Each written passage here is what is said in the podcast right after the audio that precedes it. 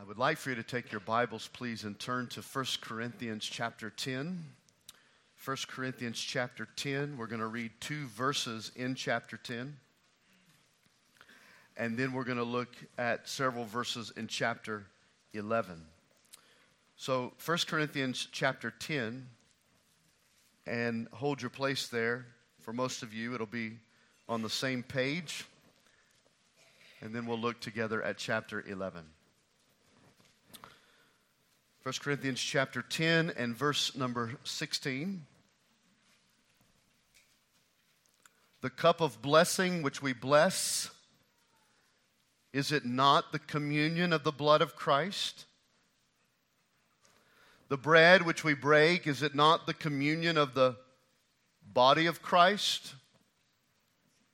For we, though many, are one bread and one body, for we all partake of that one bread. Now go over to chapter eleven and find verse twenty-three. Paul, continuing here in his letter, writes, "For I received from the Lord that which I also delivered to you, that the Lord Jesus on the same night in which he was betrayed took bread, and when he had given thanks, he broke it and said, 'Take, eat, this is my body which is broken for you. Do this in remembrance of me.' In the same manner, he also took the cup after supper, saying, 'This cup is the new covenant in my blood. This do as often as you drink it in remembrance of me. For as often as you eat this bread and drink this cup, you proclaim the Lord's death until he comes. Therefore, whoever eats this bread or drinks this cup of the Lord in an unworthy manner will be guilty of the body and blood of the Lord. But let a man examine himself, and so let him eat of the bread and drink of the cup. For he who eats and drinks in an unworthy manner eats and drinks judgment to himself, because he has not discerned the Lord's body. For this reason, many are weak and sick among you, and many have slept or died. For if we would judge ourselves, we would not be judged. But when we are judged, we are chastened by the Lord, that we may not be condemned with the world. Therefore, my brothers, when you come together to eat, wait for one another. But if anyone is hungry, let him eat at home, lest you come together for judgment. And the rest I will set in order when I come." Well, we are continuing in our series on core convictions, how our theology as a church and our motives as a church express themselves practically. And so far, we have looked at seven core convictions, seven practical expressions of our church theology and mission. We've looked at meaningful membership, gathering together, expository preaching, disciple-making, gospel centrality, congregational singing, and then just last Sunday we looked at generous giving. All seven of these being practical expressions of our theology and mission as a church here at Laurel. Today we look at the eighth of these ten core convictions, and number eight is simply remembering Jesus. Remembering Jesus. And as I've done with each one of these core convictions, I want to give you a subtitle with this one as well, which is simply that we celebrate our fellowship in the gospel by remembering Christ's sacrifice through regular and worshipful communion in the Lord's Supper. Let me say it again. I believe it's on the screen. We celebrate our fellowship in the gospel by remembering Christ's sacrifice through regular and worshipful communion in the Lord's Supper. Now, some churches call it a sacrament, some communion, others the Eucharist. Of course, the reason why it's called the Eucharist in many uh, churches is because the word Eucharist is derived from the Greek word Eucharistia, which simply means thankfulness. So when we come to the Lord's table, we come with a mindset of thankfulness. So some call it a sacrament, some communion, some Eucharist. It's most often referred to in our church family as the Lord's Supper or communion.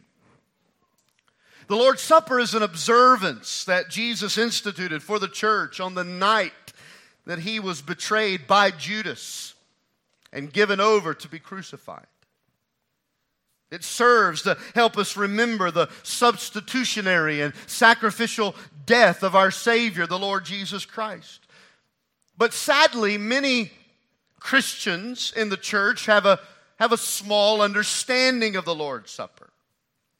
They don't realize the significance that this new covenant sign, and that's what it is. It is a new covenant sign. It is a symbol of the new covenant that God has made available to us in Jesus through his grace. Many don't realize that this sign and symbol and the significance of it to our spiritual life. Co- covenant signs are like symbols that we use in our affections together. If we say that we love our spouse, we usually give signs or symbols of that love. A ring on our wedding day, a kiss. I'll, I'll stop there. But God provides the same for his children. He gives us signs. He gives us symbols of his affection. And we're glad for that. Because just like in any earthly relationship, whether it be with our spouse or our family or friendship, if one says that they love us but yet never shows us signs or symbols of that affection, we would begin to question it. My wife says she loved me but never kissed me. I either am not loved or have really bad breath. So God, in his affection toward us and his love, he gives us symbols. He gives us signs. He provides this for us. And the Lord's Supper, I want you to think about it this way, the Lord's Supper is such a sign. It's a kiss from God. It's a card. It's a, it's a dozen roses, if you will. It's a gift. And what he's saying to us as we come to the Lord's Supper regularly, God is saying, I don't ever want you to forget how much I love you. And here's the ring to prove it. Here's the symbol to prove it, the sign. And so that's why it's important for us to understand that the Lord's Supper is not some just religious, monotonous, empty expression that the church does, however often the church doesn't. It has intense spiritual significance to our lives. And it's why it is a core conviction of our church. I want to give you six words, and they're just one word for each one. Six words that are essential to our understanding of the Lord's Supper. And my objective, although I could never cover this in its depth and breadth in one message, I simply want to give you a basic framework of why this is so important. And I want to do it in six words from our text here in First Corinthians ten eleven. Here's the first word. It is the word communion. Communion. The Lord's Supper is a communion. It's a communion. All right, First Corinthians chapter ten there. Don't, don't close your Bibles on me. Let's look together at these verses. Don't take my word for it. I want you to see what God says about it. First Corinthians chapter ten, verse sixteen, he says, the cup of blessing which we bless, is it not the communion of the blood of Christ? The bread which we break, is it not the communion of the body of Christ? And for we, though many, are one bread and one body, for we all partake of that one bread. So, so, so two things in relation to communion that Paul tells us in verses sixteen and seventeen that the Lord's Supper does. Uh, first, the Lord's Supper is communion with Christ. It's communion with Christ. Again, is this not the communion of the blood of Christ? Is the bread that we break not the communion of the body of Christ? It's important that we understand the word communion here. It's the Greek word koinonia. Koinonia. It can be translated communion or fellowship. It speaks of an intimate, intimate connection with someone. And this is a beautiful expression of what happens at the Lord's Supper. Because when we come to the table, we are experiencing a deepened sense of communion with the presence of Christ. Because the Bible teaches us that Jesus promises to meet us in a special way at the table. After all, He's the supper host. We're not preparing the table for Him. He's prepared it for us. He's the host. It's His table. It's His supper. It's His cup. It's His bread. It's His body. It's His day. And how awesome is it to think that He, the God of heaven, has invited us to come today and feast on Him, to commune with Him through the emblems of the cup and the bread. He's inviting us to a dinner that He's prepared. And He says, "Come to my house, take, eat, drink, and be full." You say, "Well, Pastor, I struggle with that little piece of bread and that little cup to think I can leave full." You're thinking the wrong thing here. This is not physical. This is spiritual. There is a spiritual dimension. There is a spiritual meeting, a spiritual communion that comes when Jesus meets with us at His table. We leave satisfied in Him. You see, although He is not physically present, He is spiritually present. And through the Lord's table, He is allowing us to commune with Him through this celebration of what He has accomplished for us. And I think it's important that we understand this to be a celebration. Because listen carefully, communion is not a funeral. We approach it reverently, but it's not a funeral. No, we don't come to the table and mourn the loss of someone who's not here. Think about it. We come to the table and celebrate the presence of the one who is here and has made a way for us to be with Him. We come to celebrate our living Savior, the Lord Jesus Christ.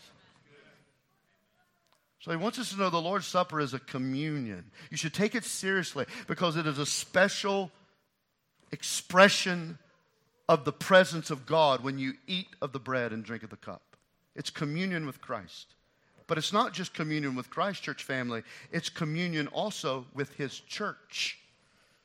With His church. And this is so very important. For while the Lord's Supper is personal, it's never intended to be private.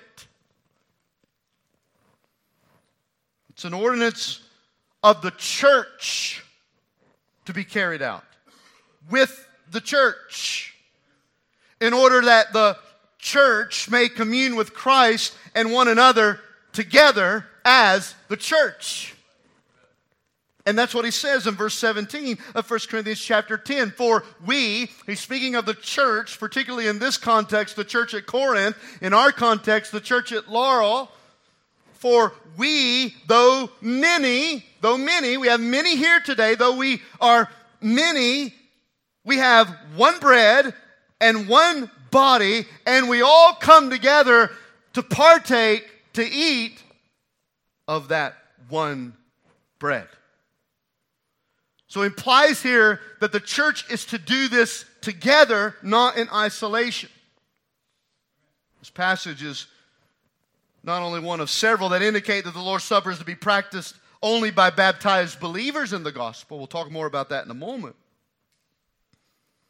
But it also indicates that the participation of the Lord's Supper is to take place in the assembled congregation of the body. The Lord's Supper is to take place in the assembled congregation of the body. This is why I personally, when asked, do not do communion at the weddings I officiate. This is why we didn't jump on the bandwagon of drive-through communions when churches found it the cool thing to do during the pandemic. It never once seemed right to me that we throw out the Bible's teaching just because of a crisis. I don't believe the Scripture teaches an online communion.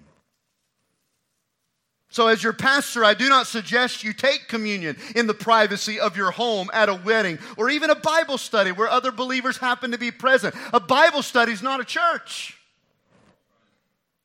Biblically speaking, this is reserved for the gathered church where many become one, where many become one as they eat and drink together, together. So the entire chapter of First Corinthians eleven emphasizes the Lord's Supper within the context of the church coming together. Think about it, just in the pure understandings of the words. Sometimes we miss deep theological truth when we fail to just think about the implication of the word itself. It's like people who believe you can lose your salvation. Well, Jesus said it is eternal salvation. Just think about the word for just a moment. Something that is eternal cannot be lost. All right, think about it in the term of the Lord's Supper here for a moment. What does he call it? He calls it communion. Communion. So taking communion at home in separation from the body is actually not communion at all. It's technically anti-communion.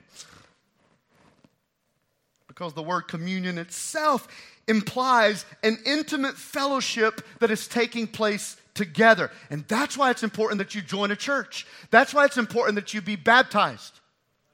That's why it's important that you come to the church gatherings, because it's in the presence of the people that God reveals himself in a special way through these ordinances of the church.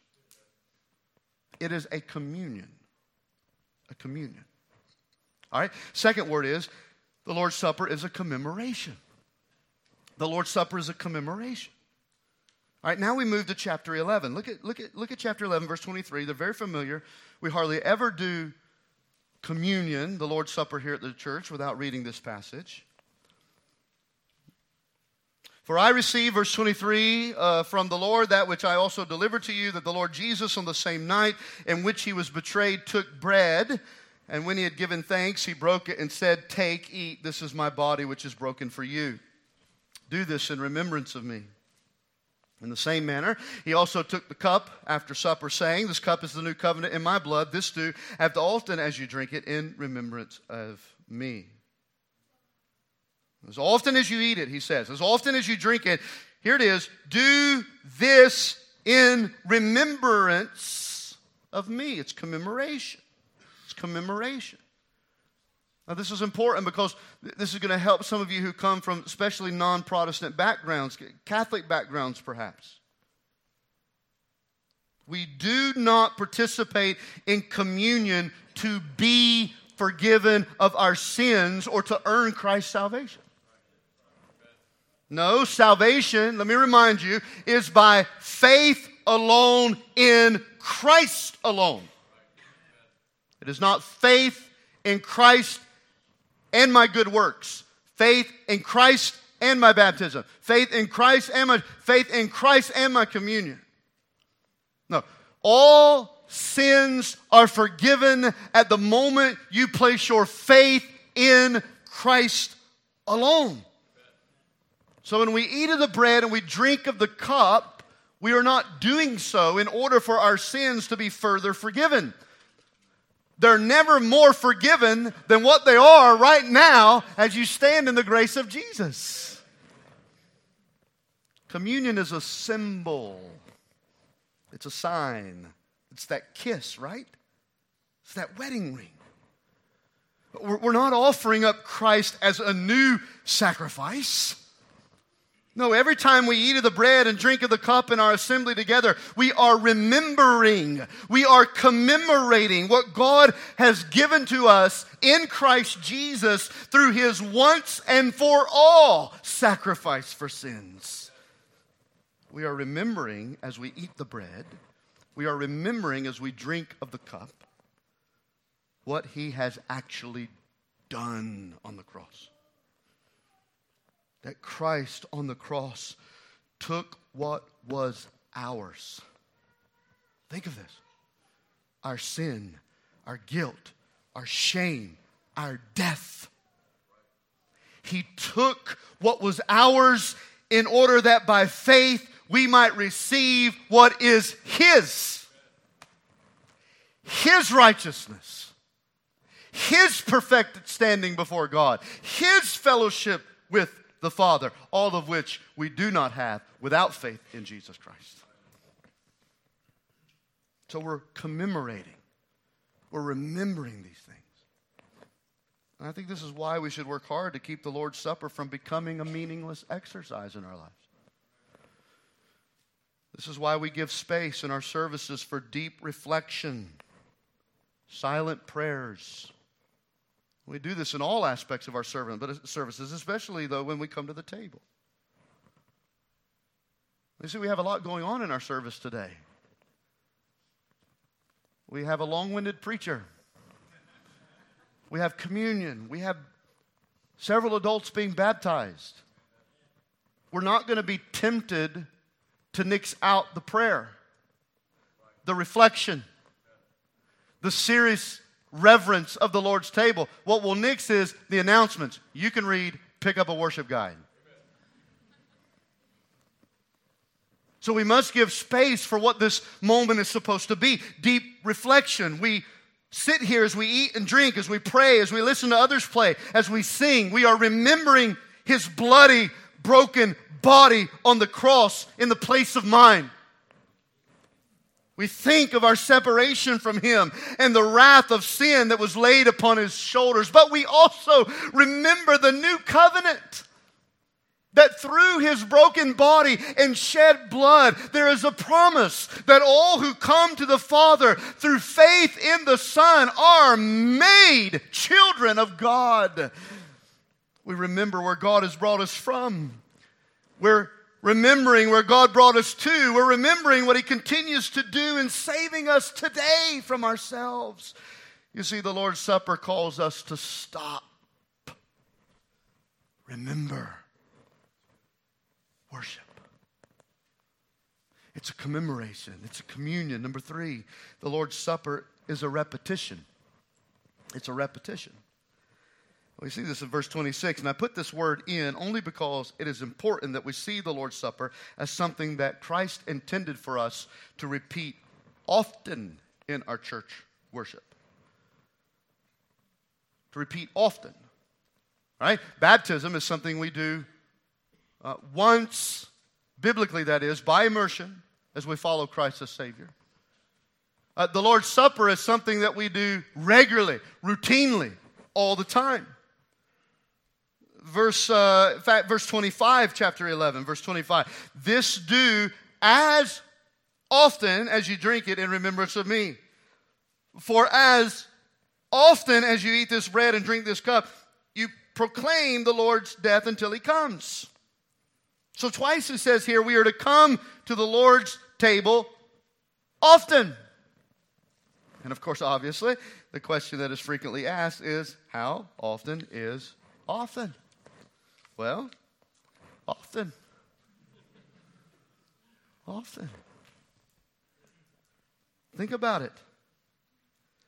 When the Bible says that we need to come to the Lord's table often, it's not only in the pattern of our church worship, which for now our congregation We have grown in this, by the way.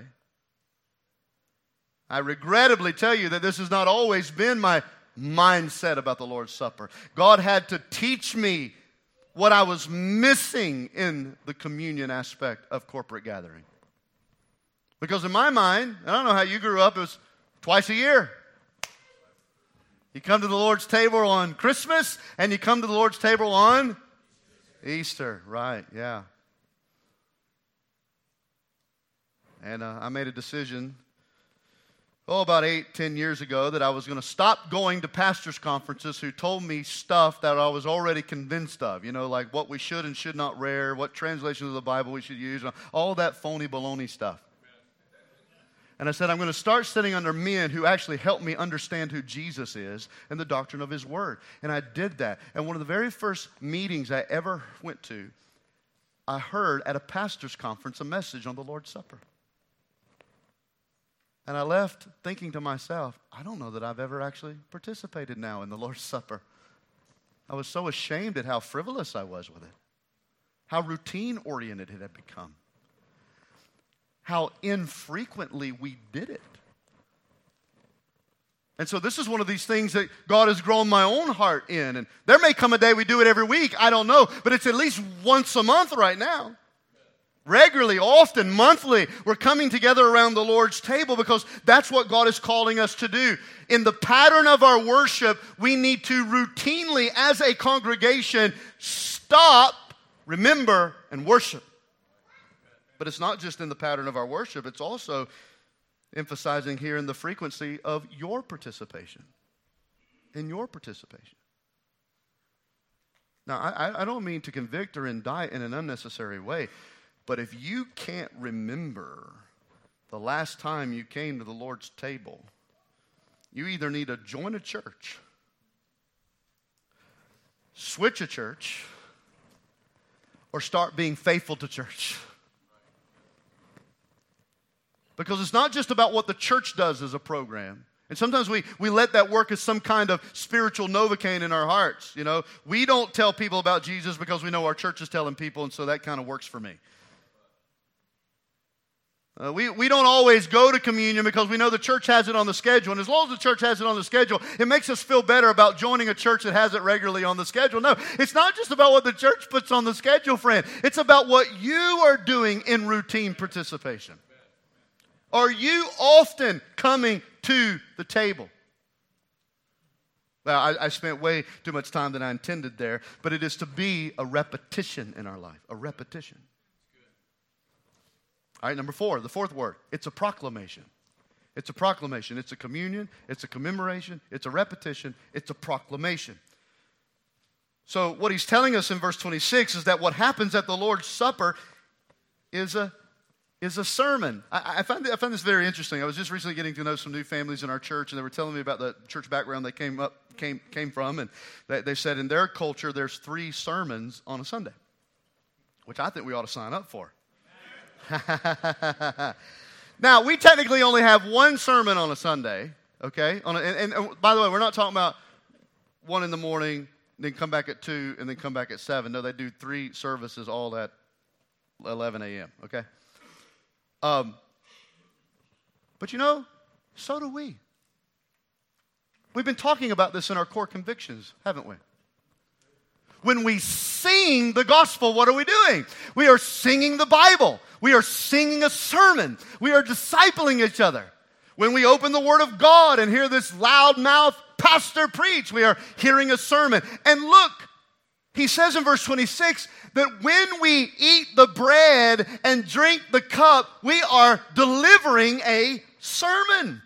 By coming to the table, we are preaching the gospel, that Christ died for your sins, that He was buried, that He rose again to bring us salvation in Him. Look at what he says there in verse twenty-six. As often as you eat this bread and drink this cup, you proclaim, you preach the Lord's death, His gospel, until He comes. You see, another reason it is meant to be taken together and not in isolation is because when we eat of the bread and we drink of the cup, we're extending an invitation to one another. You're inviting the person next to you, in front of you, behind you, to come and rest in the gospel. That though you may be weary,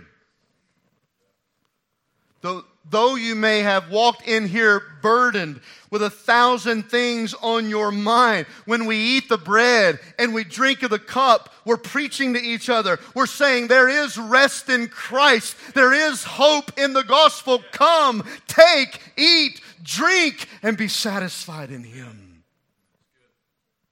At the table of the Lord's Supper, su- su- supper, we are all preaching the gospel. We are all preaching it when we sing. We're all preaching it in a moment like this. I'm preaching it by speaking it. You're preaching it by listening to it. And we all preach the gospel when we take the Lord's Supper.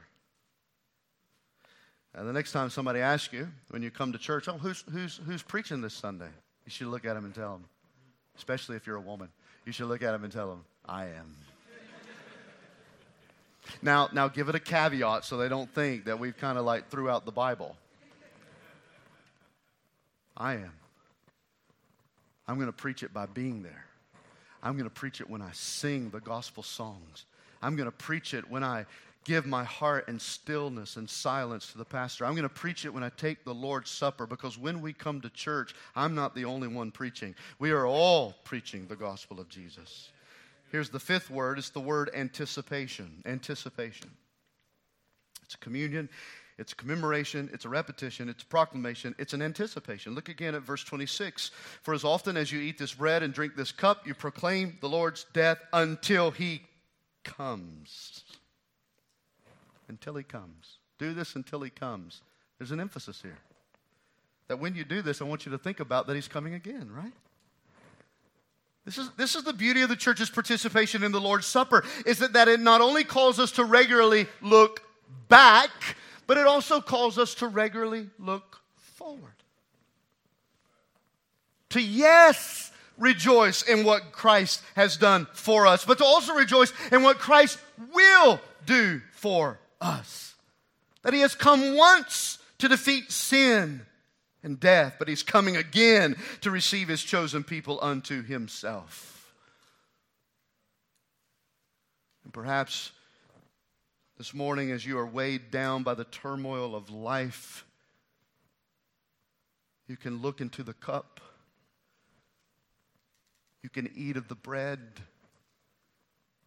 And you can pray as John prayed, even so come, Lord Jesus.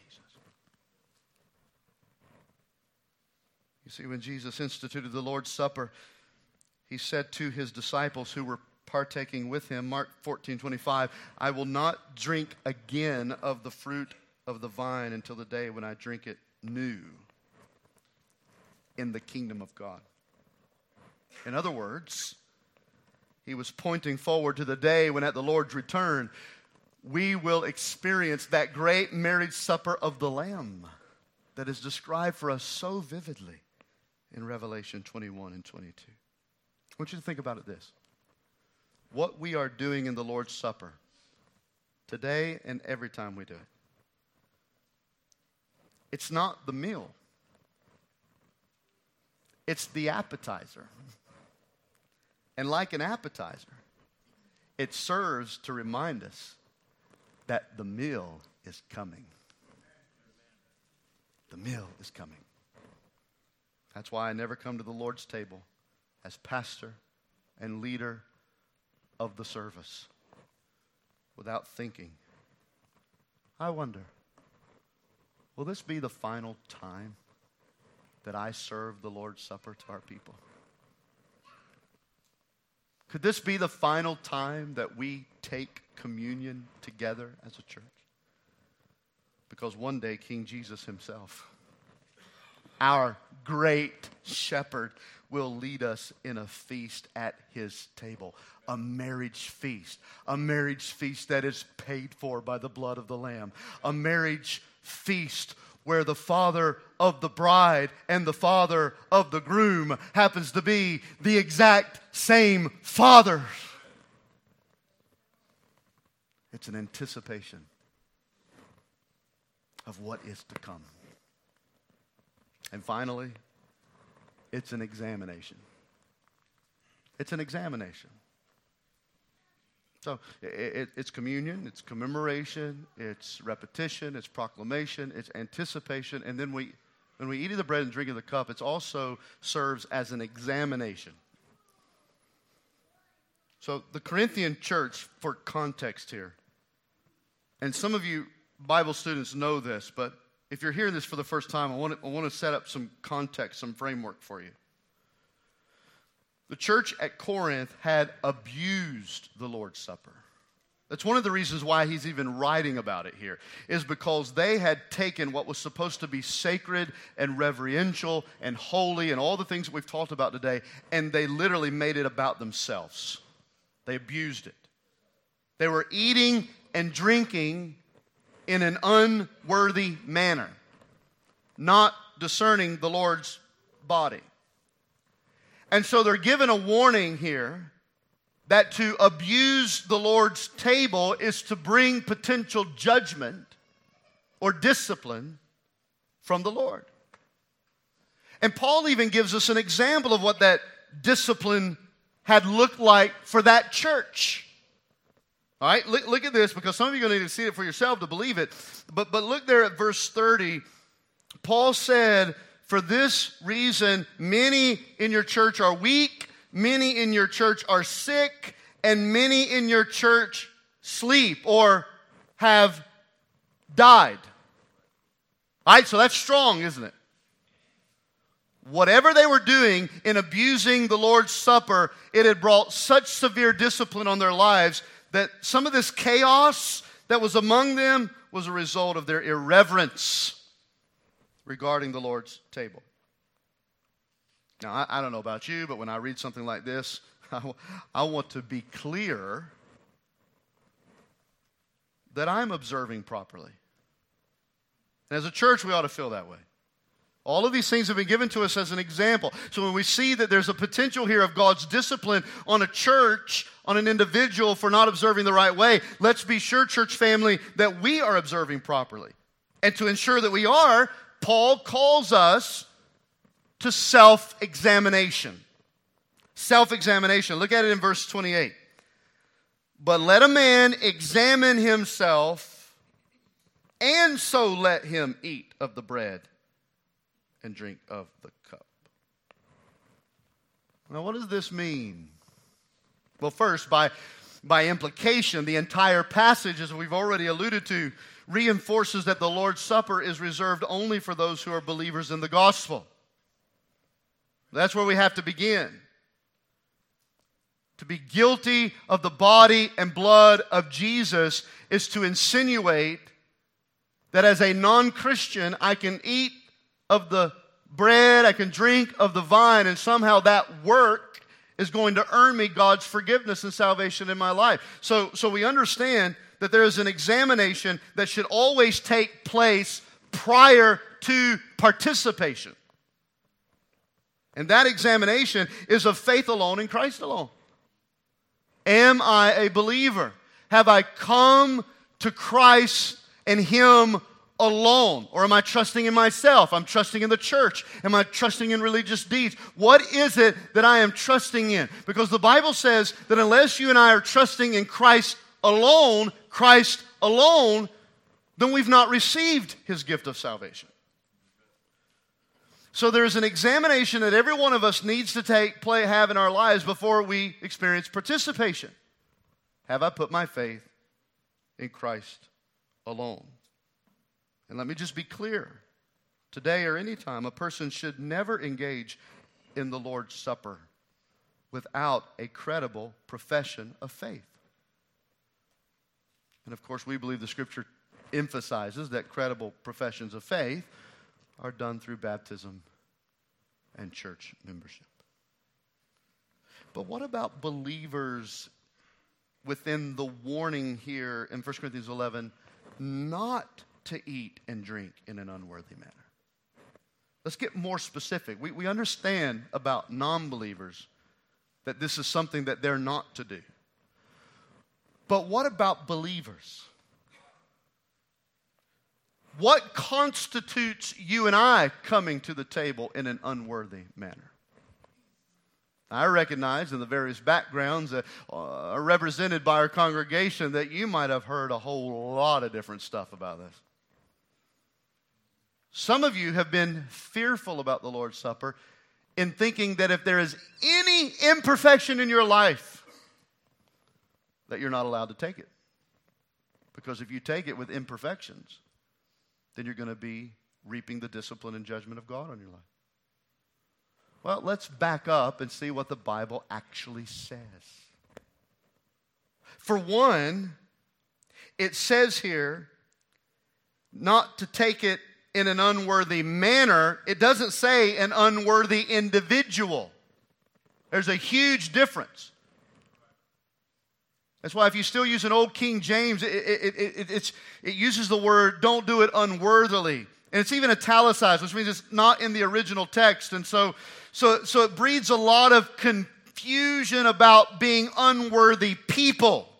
But that's not what it means. I appreciate the, the, the correction here in, in the New King James, the E S V, whatever it is that you, you use. It, it, it's talking about an unworthy manner, not an unworthy individual. That's important because we could never make ourselves worthy of Christ. His gospel is a gospel of grace because we're unworthy of it. None of us are worthy to come to the table. None of us are worthy of the gospel. None of us are worthy to be called by Him. None of us are worthy of His grace and eternal life. So this is not about making ourselves worthy. This is about the manner in which we approach the table. And it's to be a manner of repentance. So it's not, in case you've heard this, it's not don't come to the table if you've sinned. It's not that. No, think about the gospel. The gospel is not don't come to Jesus if you're a sinner. No, Jesus said, I didn't come for people who think they're righteous. I came to people who know they're sinners. Same with the table. The message is not, don't come to the table if you're a sinner. No, it's if you are a sinner, come to the table and repent of your sin and be reminded of the mercy that you have in Jesus Christ. This is why we take very special note, and I believe Steve will do this for us today, of having a prayer of confession before we eat and drink. We want to lead you in repenting of sin, reconciling your heart with God and others so that you can approach the table the right way. The warning here in First Corinthians chapter eleven is to those who are unrepentant, those who are unwilling to turn from their sin. It would be like this. Think about it like this. It would be like eating the bread and drinking the cup with absolutely no desire to be right with God or others. Through faith and repentance. And the warning is, is if you eat the bread and you drink the cup without any desire through faith and repentance to be right with God, then you are in a dangerous position that invites the discipline of God. It's like saying, I believe the gospel, but yet, my life doesn't match the gospel. Which, which brings me to the phrase here that he uses in verse twenty-nine, that the reason why they did this in an unworthy manner is because they had not discerned the Lord's body. Now, this is, this is often a debate of theological significance of, what he actually meant here, but it seems to me that in the context of the chapter, which is how you have to always interpret Scripture, what does this verse say within this paragraph? What does this paragraph mean within this chapter? What does this chapter mean within the Testament? And so on and so forth. And those proper hermeneutics leads me to see here that the Lord's body in verse twenty-nine is not a reference to his physical body. It is a reference to his spiritual body, the church. The church. And not only had this church not discerned the Lord's body and how the church was to behave in coming to the Lord's table, because you can read more of the context, they were actually hosting drunken parties and calling it the Lord's Supper. That would be like you going out and tailgating around Bank of America Stadium today with all the booze that you can think of out of your mind and saying, man, it was good to have the Lord's Supper today. No, that's a travesty. This is what they were doing. But they also lacked discernment in how the body of Christ was to treat one another. Throughout the letter, Paul is dealing with divisions in this church and factions in this church. So it may very well be that in this warning about coming to the table in an unworthy manner is also his indictment on the unrepentant nature of their disunity, the unrepentant nature of their division. That those, listen carefully, hey, listen, oh, this is so important. Those who were selfishly responsible for creating unrepentant division in the church were guilty of a serious offense. And therefore they were called to repentance and reconciliation as they came to the very supper that was intended to promote the unity of the gospel's power. So the Corinthians were not only drunk, but they had exercised great division.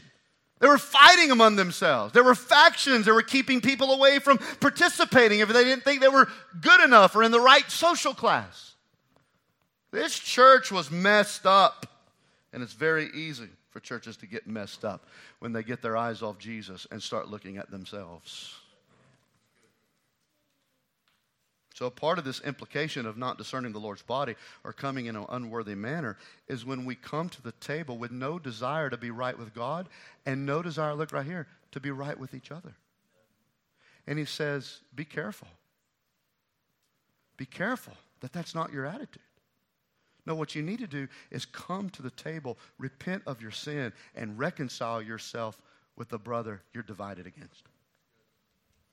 And thank God for his grace and mercy as you participate. So, let's be clear. This is not a restriction necessarily of the Lord's Supper to believers. He's saying that unless you come to the table in the right manner with a genuine heart of repentance, then you are inviting the discipline of the Lord in your life. So he calls us to examination as we come to the table. Repent of our sins, reconcile with our brothers and sisters, and embrace the symbols of mercy and grace through the bread and the cup of blessing from our Lord. It's, it's an examination that causes us routinely to make sure, look right here, that our hearts are right with God and with his church. Now, let me just say in closing, it's never just the Lord's Supper. You understand what I mean by that? It's never just the Lord's Supper. I'm not, I'm not, I'm not coming to the, the Christmas communion service because it's, it's just the Lord's Supper. Or, or fill in the blank, right? I'm gonna I'm gonna get out of here early. As soon as he, so we love to do that, man. It's like the math, the secret escape. We got F B I agents in this room that can't even find you. You get out so quick. Let's stand together for prayer. Go, kickoff's at one. Hey, honey, as soon as he prays, let's go. It's just the Lord's Supper. It's just the Lord's Supper. It's never just the Lord's Supper. No, the Lord's Supper is a worshipful moment in the church when the body of Christ experiences special communion with the presence of Christ. And it's not optional for us. But if in your mind it has become optional, then perhaps the call this morning is for you to return to Christ, to see his gospel fresh, lest you become disciplined by the Lord. Let's stand as we prepare to come to the Lord's table this morning.